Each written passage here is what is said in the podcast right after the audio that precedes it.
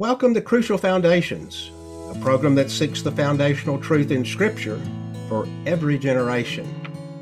I'm Larry, a Bible teacher in Charlottesville, Virginia.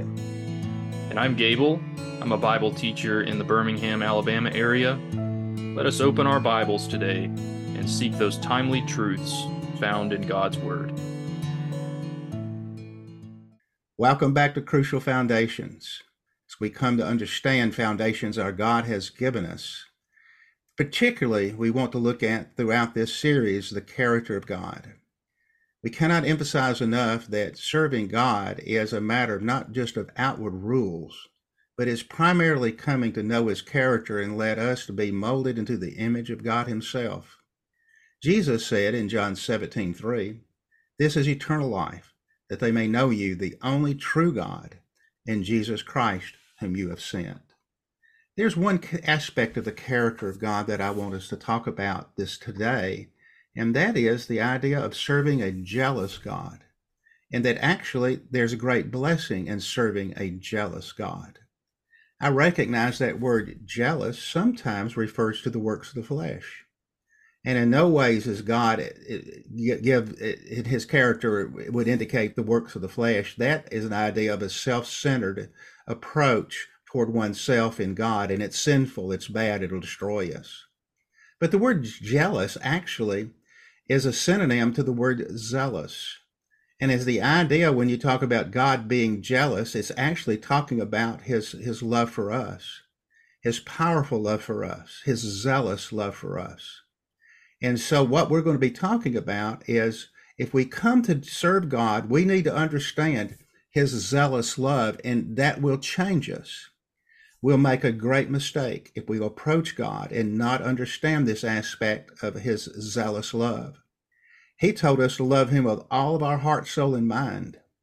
And if we do not come to him in that way, we're going to find ourselves in a bad place.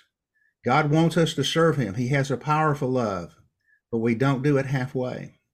In Joshua 24, it's very interesting, and we'll come to this verse later in this study, where Joshua approached the people and said, You know, you can't serve God. And of course, they're going, Of course we can. He says, Well, let me tell you why you can't serve God. You can't serve God unless you give him all of your love. Don't even try it if you're not going to love him with all your heart, soul, and mind. The passage I'm referring to is Joshua 24, verse 19.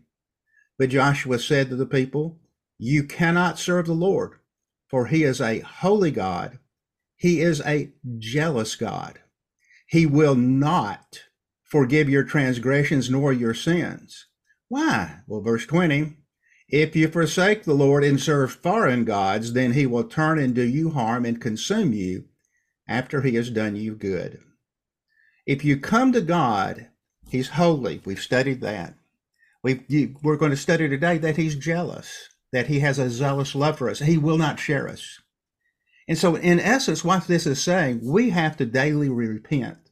We have to take him seriously where we give our hearts to him. And if you don't have that concept of God, don't even start. You will not survive that. You do not want to approach God as if he's your servant boy and do it haphazardly. And knowing God, though, is our strength this shouldn't create fear in us. I know the word jealous makes us think, oh, God's going to be a temperamental, out of control God. No, no, no, no, no. This is his zealous love. He's very consistent. He's merciful. He has grace, but he wants us to know him. And if we don't know God, we're not going to have very much strength and it even begin, really. First John 2, 13 and 14 where we see the thankfulness that John expressed to the development of different kinds of Christians, mature Christians, different kinds of maturity within the church. In 1 John 2 13, it says, I write to you, fathers, because you have known him who is from the beginning. I write to you, young man, because you have overcome the wicked one. I write to you, little children, because you have known the Father. I have written to you, fathers, because you have known him who is from the beginning. I've written to you, young man, because you are strong and the word of God abides in you, and you have overcome the wicked one. The knowledge of God is our strength. And if we come to God, I want us to understand the blessings of serving a God who is jealous for us, who has a zealous love of God for us. Gable? Yeah, we've talked about we've talked a lot about up to this point in all of the episodes we've covered uh, the character of God. We've emphasized the character of God so much of uh, the many aspects that uh, that God has, and as you've already mentioned, we're going to be talking about the jealousy of God.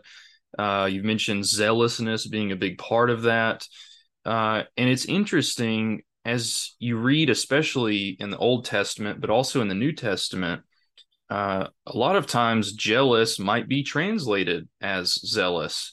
Um, so there's a lot of different meanings that that could be uh, used. The the word used for jealous in both the Old Testament and New Testament.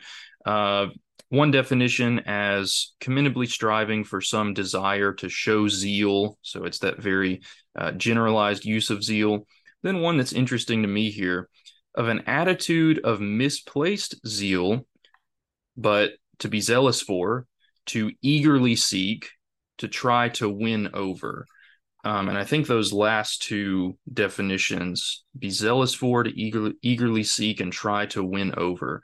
Um, that's really that's really what God is towards us. Um, I think it's C.S. Lewis that put it this way: God never ravishes; He only woos. He's not going to bend our arm. He's not going to twist it but he wants us desperately uh, to follow him and to have a relationship with him. Uh, if you go over to the book of Exodus, one of the first times that we see this used in Exodus uh, chapter 20, Exodus 20 in verse 5 here. You shall not bow down to them or serve them. For I, the Lord your God, am a jealous God, and some translations render that as zealous, visiting the iniquity of the fathers on the children to the third and the fourth generation of those who hate me, but showing steadfast love to thousands of those who love me and keep my commandments. So he's zealous for those that uh, truly truly seek after him, that want this relationship with him. Um, and of course, on the flip side of that, we have someone else who is also zealous to win us over. And that, of course, is Satan, isn't it? Um, but Satan can also direct our hearts as humankind to go after another type of jealousy, which you've already referred to, uh, Mr. Larry, uh, of works of the flesh, right? um, that can really destroy body and soul and mind and this this corrupts the heart heart of man it's not good for us uh, galatians uh, chapter 5 in verse 20 uh, really backing up to verse 19 you've already referred really to this verse now the works of the flesh are evident sexual immorality impurity sensuality idolatry sorcery enmity strife jealousy, fits of anger, rivalries, dissensions, and divisions. And so that's what we're that's what we're talking about on the flip side. We don't want that type of jealousy, and that's not the type of jealousy that God shows. Uh, over in Second Corinthians chapter 12, in verse 20, uh, it has a similar similar thought there as well. But coming back to really the, the main idea of what we're talking about here, God is jealous towards us in that he he treasures us above all all of his other creation those that are in christ. Um, we are a special treasure a special possession to him uh, again going back to the book of exodus in exodus 19 beginning in verse 4 there you yourselves have seen what I did to the Egyptians and how I bore you on eagle's wings and brought you to myself. Now, therefore, if you will indeed obey my voice and keep my covenant, you shall be my treasured possession among all peoples, for all the earth is mine. You shall be to me a kingdom of priests and a holy nation. These are the words that you shall speak to the people of Israel. And of course, uh, the apostle Peter quotes directly from this in the book of First Peter in chapter two, and I invite you to go over there and read that for yourself as well. But he talks about us who are in Christ, those who are saints. We are also uh, this special nation, this holy nation, set apart to God. Um, and God is jealous; He is zealous for those that would treat Him as such. Um, now, of course, I'll I'll just try to cover this point quickly, and then I'll throw it back to you, Mr. Larry. Um, God so oftentimes uses the analogy of marriage to describe the relationship that He has uh, with the nation of Israel, but also uh, Christians as well under the new covenant. But we go back to the book of Hosea in Hosea chapter 2. Um, and there's a lot of hard things that are asked of a whole lot of prophets in the Old Testament, and I think I would I would much rather uh, have the job of Jeremiah, who preaches to ones who won't listen, or or Isaiah as he's preaching to those stiff necked people, rather than doing what was asked of Hosea here. Uh, Hosea was asked to marry a wife of harlotry to demonstrate how unfaithful Israel had been to God. But in, in Hosea chapter 2 and verse 18, he says there, I will make for them a covenant on that day with the beasts of the field, the birds of the heavens, and the creeping things of the ground. I will abolish the bow, the sword, and war from the land, and I will make you lie down in safety. Verse 19, and I will betroth you to me forever. I will betroth you to me in righteousness and in justice, in steadfast love and in mercy. This is the type of relationship that we're called to have with God uh, when we're bound to Him in, in this type of marriage. Um, and, you know, we talk about so often, I've heard the analogy, we've used the analogy, uh, we ought to make God a priority. He should be at the top of the list, right?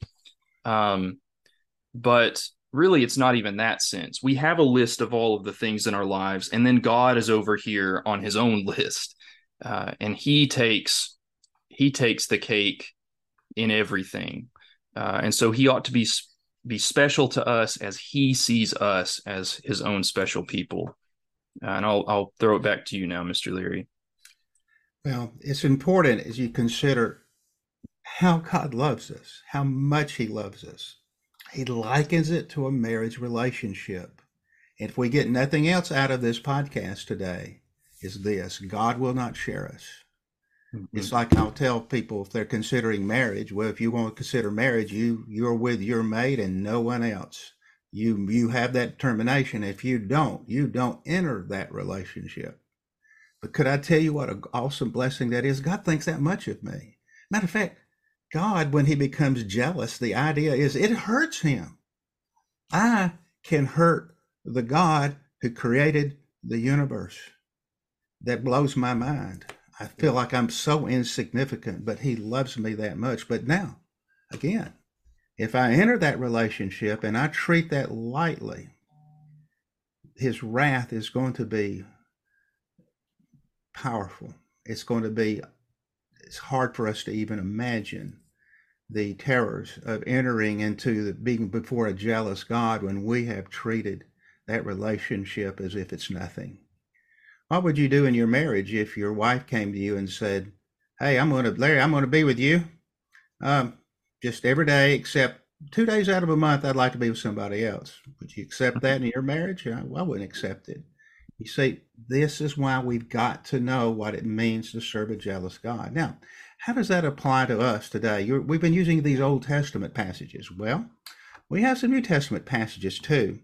And let's let's look at a few verses if we could. Second Corinthians 11, 2 is one we want to look at. And Paul is trying to help the Corinthians to take the new covenant seriously. We've already talked about the holiness of God and how we take those words and only those words delivered. There are people today make fun of that. Oh, we're legalists, we're this and that, the other. I'm going, no, no, no, no. I'm serving a jealous God. I'm serving a God that new covenant defines the relationship. I have a marriage covenant that defines the relationship. And that I'm glad to have that relationship. And whatever those rules are, that's fine. But you see, your attitude toward God, if, you understand He is going to keep His word perfectly, I am going to seek to do everything God says and take His words of one who loves me. Let me show you a lackadaisical attitude that the Corinthians were taking toward God's word. 2 Corinthians 11 2. Paul says, For I am jealous for you with godly jealousy. For I have betrothed you to one husband, that you may present that I may, may present you as a chaste virgin to Christ.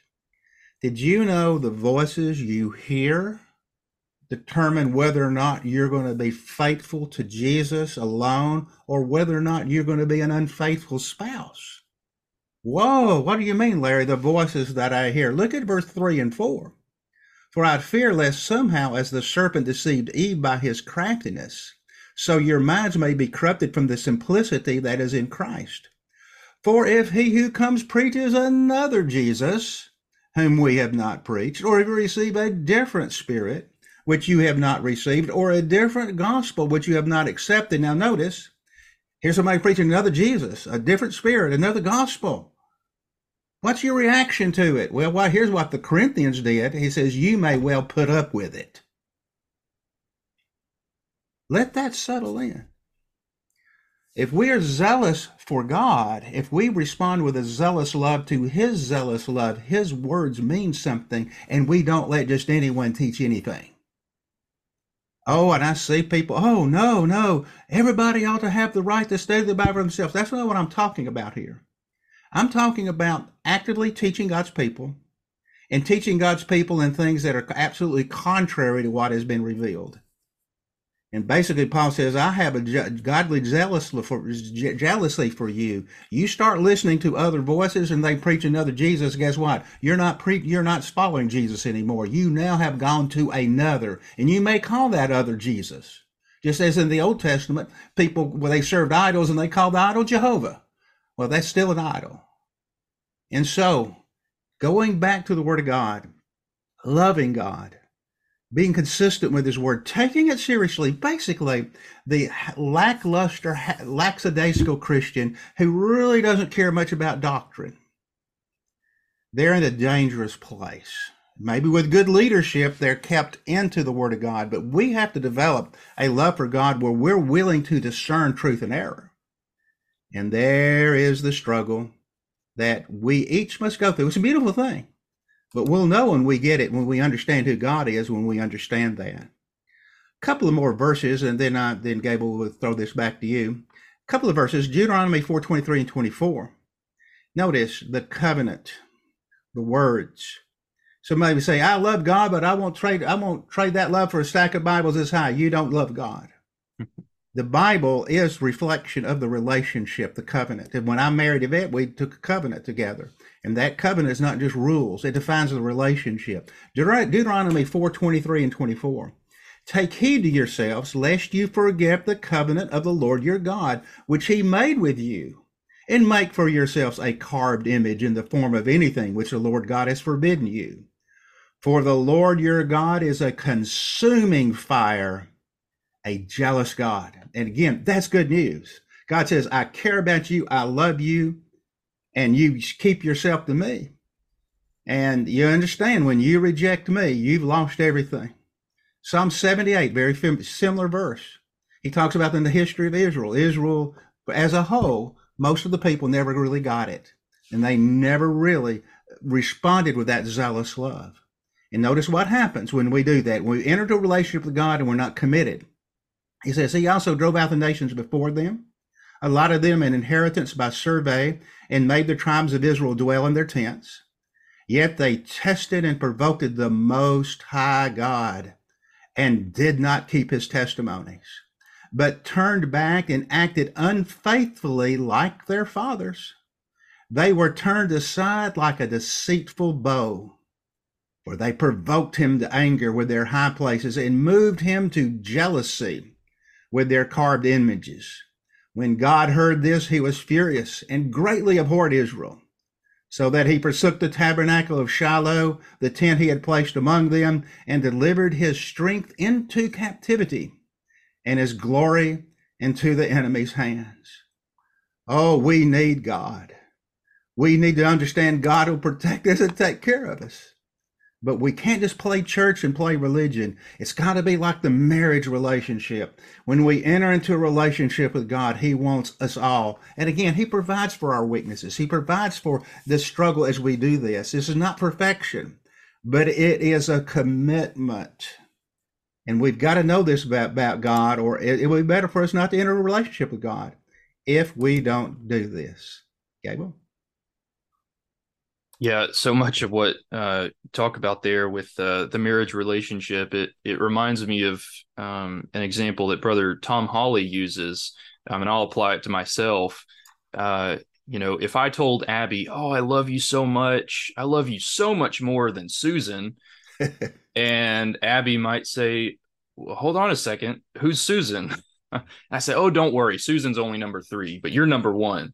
Uh, and her next question might be, well, who's number two? right? Like, why is there even this list? There, there shouldn't be a list. And um, yeah, the marriage relationship is a, a great uh, example for for us to understand, and we we do understand that. Um, and r- really, a lot of what you talked about there. That's a good segue into our next point here. Uh, of course, we want to be jealous like God. So, what makes God jealous? Uh, God is intolerant, absolutely intolerant of rival gods. Uh, and there's a lot of different ways that we can make gods in our own lives. Uh, again, I want to throw us back to the book of Exodus. Let's go over to Exodus 34 this time. Exodus 34 and verse 13. Uh, this is really reminiscent of some of the passages you've already read uh, Mr. Leary, but Exodus 34 13, you shall tear down their altars and break their pillars and cut down their asherim, for you shall worship no other God. For the Lord, whose name is jealous, is a jealous God. And that's that's kind of, that's a really interesting passage to me here because we've talked about that God is jealous. It literally says here, his name is jealous. Like this is who he is um, and he wants us to to serve him and him alone. Uh, Deuteronomy again, Deuteronomy four and verse twenty three. Take care lest you forget the covenant of the Lord your God, which he made with you, and make a carved image, the form of anything that the Lord your God has forbidden you. For the Lord your God is a consuming fire, a jealous God. And that gets us a little more in, into the type of jealousy and the type of zealousness that God has for us. This this consumes him. Um, he totally and completely wants us to serve him. Uh, and really, that gets into the the sense of he's going to respond. God is going to respond to unfaithfulness in wrath. And God wants us to know that up front. He wants us to know, as you've already said, Mr. Leary, he wants us to know his character. Um, and he doesn't he doesn't pull any punches. He doesn't deceive us like the devil would. Um, and so again what can we learn from examples that we find in the bible? Of course god's chosen people the nation of israel uh, so many times uh, this relation was strained because of what israel did. Uh, specifically in 1 kings 14 and verse 22 this was the nation of judah the southern kingdom Judah did what was evil in the sight of the Lord, and they provoked him, that is God, to jealousy with their sins that they had committed, more than all their fathers had done. So it's sin. It is sin that provokes God to jealousy. And that is so important for us to remember. Um, and I'll reference Joshua 24 here in just a minute. Again, you've already mentioned that, but this is why God pleads with us. He begs us to to give him our whole heart, our whole mind, our whole soul. Um, and he wants to bless us. He wants to to bless us with those things from his throne. And so we can't take this lightly. Um, again, Moses warned the people that they they would not be able to stand before God without understanding his nature. Uh, and in the book of Joshua, in Joshua 24, uh, in verse 19 when Joshua is putting again that um, that proposition before the people of saying you're not able to serve the Lord. And they said, No, we will gladly serve the Lord. We will do it. Uh, and of course, we know the rest of the history. They did not. They did not keep their end of the bargain. But God's love for us is so strong that he is jealous, he is zealous for our devotion and our love. Um, again, I'll I'll go back to the marriage analogy just because it's so good, and of course the Lord uses it through His prophets so much. Um, but how would you feel if you had a spouse that you deeply love, you've provided for, you've put all of your time and all of your energy into this person that you love so much, how would you feel if you found out that they were now not faithful to you? And maybe they haven't been faithful to you for quite a quite a while. Uh, again talking about hosea god told hosea to marry a wife of harlotry. And this was again to demonstrate how deeply god uh, god had been hurt over Israel deciding to sell themselves out, literally sell themselves out to other nations, to other gods. And so Hosea dedicated his life to Gomer. And what was Gomer's reaction to that? She considered it as nothing. She continued in the life of harlotry that she was used to. She left him for other men. But then we have the beautiful image after that. God then tells Hosea to go back to Gomer after she's been sold into slavery. There's no one that can help her except for her husband, the one that truly loves her. And so he goes back, he literally buys back Gomer, redeems her from her captors to show that love. And that is the type of love that God has for us. But we have to be willing to come back to him. And that's so important. Uh, Mr. Leary, you got some more points here at the end. Yeah, I, I want to go back. You you made reference to um, the idea of uh, Joshua 24 that I referred to mm-hmm. earlier, but I want to develop that a little further.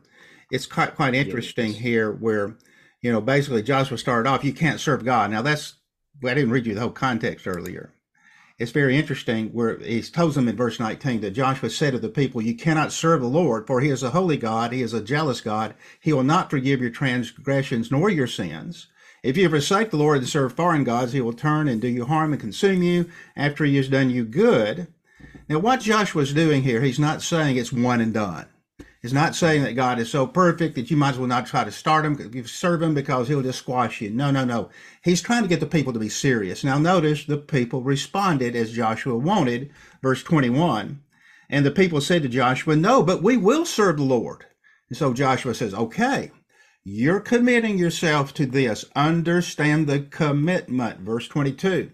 So Joshua said to the people, We are witnesses against you, you are witnesses against yourselves that you have chosen the Lord for yourselves to serve him. And they said, We are witnesses. Now therefore he said, Put away the foreign gods who are among you and incline your heart to the Lord God of Israel.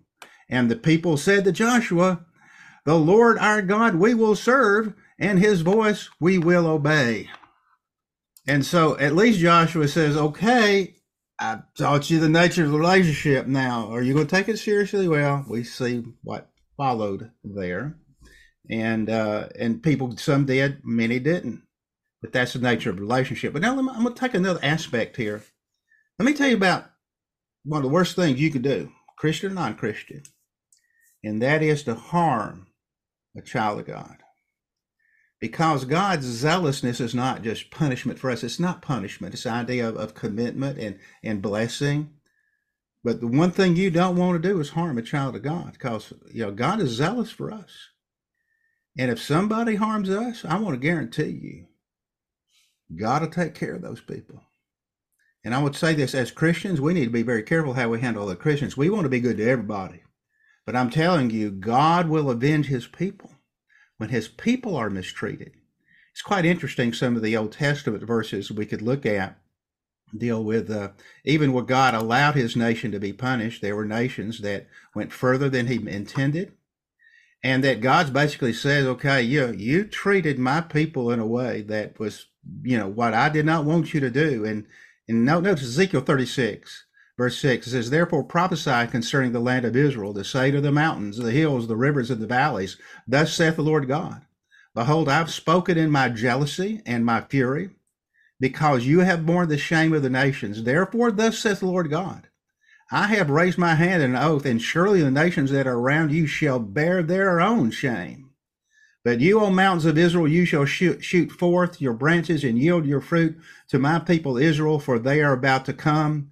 For indeed I am for you, and I will turn to you, and you shall be tilled and sown. Zechariah and Zechariah 1.14. So the angel came to me and said, Proclaim thus saith the Lord of hosts, I am zealous for Jerusalem and for Zion with great zeal. I am exceedingly angry with the nations at ease, for I was a little angry and they helped, but with evil intent. You do not want to face the jealous wrath of God. And one way the world will face it is how they treat Christians and the people of God even nations themselves that become persecuting powers and destroy the people of God underneath their rule, God will judge them. And we don't have to take on that cause. God will take care of it. Individually, we see similar statements in Romans chapter 12, where we talk about how, you know, how, why don't we hit back the people that hurt us? Why don't we repay evil for evil?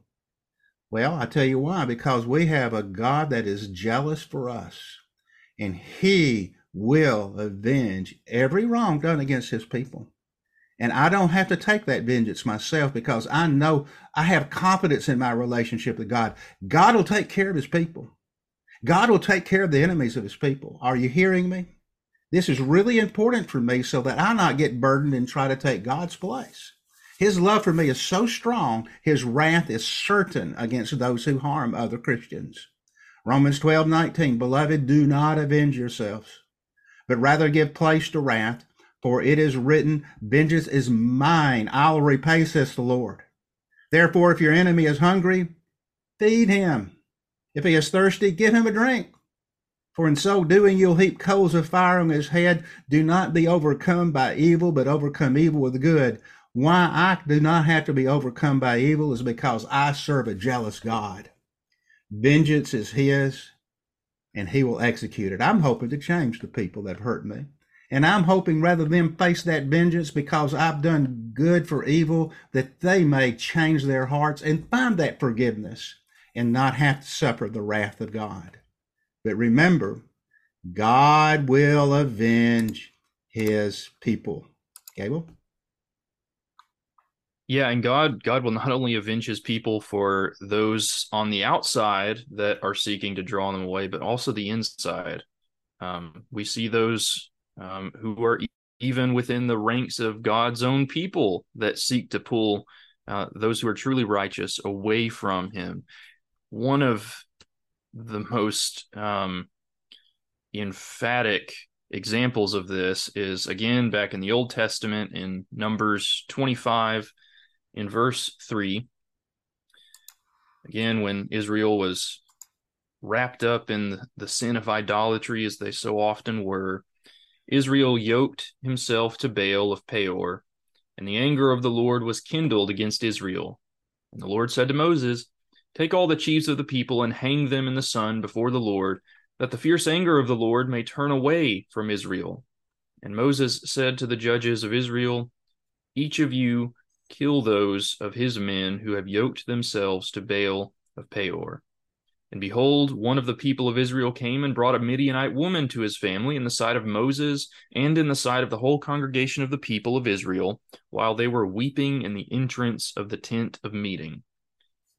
When Phinehas, the son of Eleazar, son of Aaron the priest, saw it, he arose and left the congregation and took a spear in his hand and went after the man of Israel into the chamber and pierced both of them, the man of Israel and the woman, through her belly. Thus the plague on the people of Israel was stopped. We have a rather graphic image here of uh, Phinehas, who has a certain jealousy for God, and uh, God really fleshes this out more of just what kind of jealousy he had. Down in verse 11 or backing up in verse 10 the lord said to moses phinehas the son of eleazar son of aaron the priest has turned back my wrath from the people of israel in that he was jealous with my jealousy among them so that i did not consume the people of israel in my jealousy therefore say behold I give to him my covenant of peace.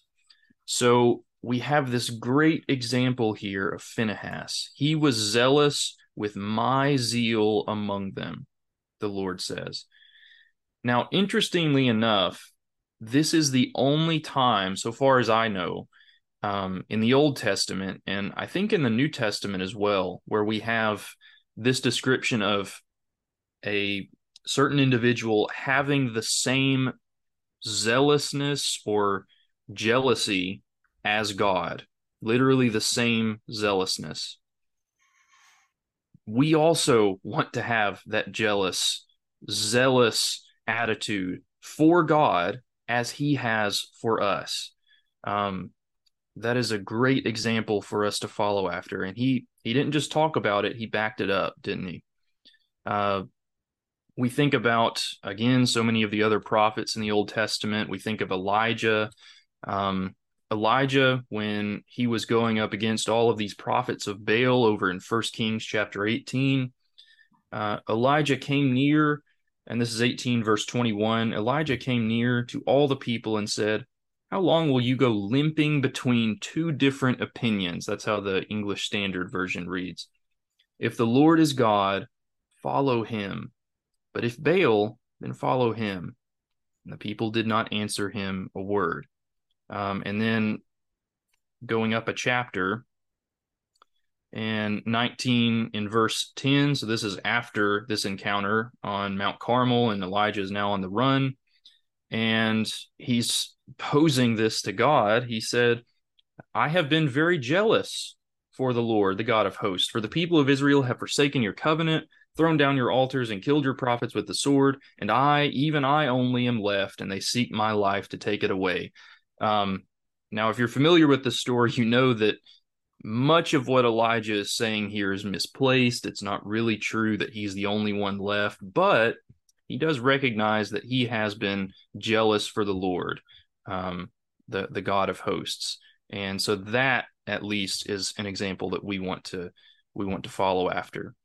Um, very quickly, bringing this to some New Testament passages over in Romans 16, in verse 17, talking about those on the inside who can influence other brothers and sisters. Romans 16, verse 17 I appeal to you, brothers, to watch out for those who cause divisions and create obstacles contrary to the doctrine that you have been taught. Avoid them, Paul says. For such persons do not serve our Lord Christ, but what do they serve? They serve their own appetites, and by smooth talk and flattery, they deceive the hearts of the naive or the simple. This passage is not specifically talking about the vengeance of God, God taking vengeance, but this is about keeping the Lord's body pure and protected and and purging out those who would seek to harm the group as a whole. Uh, talking about taking out the the leaven. First, First Corinthians five talks about that. Um, and it's important as we're kind of wrapping up this episode.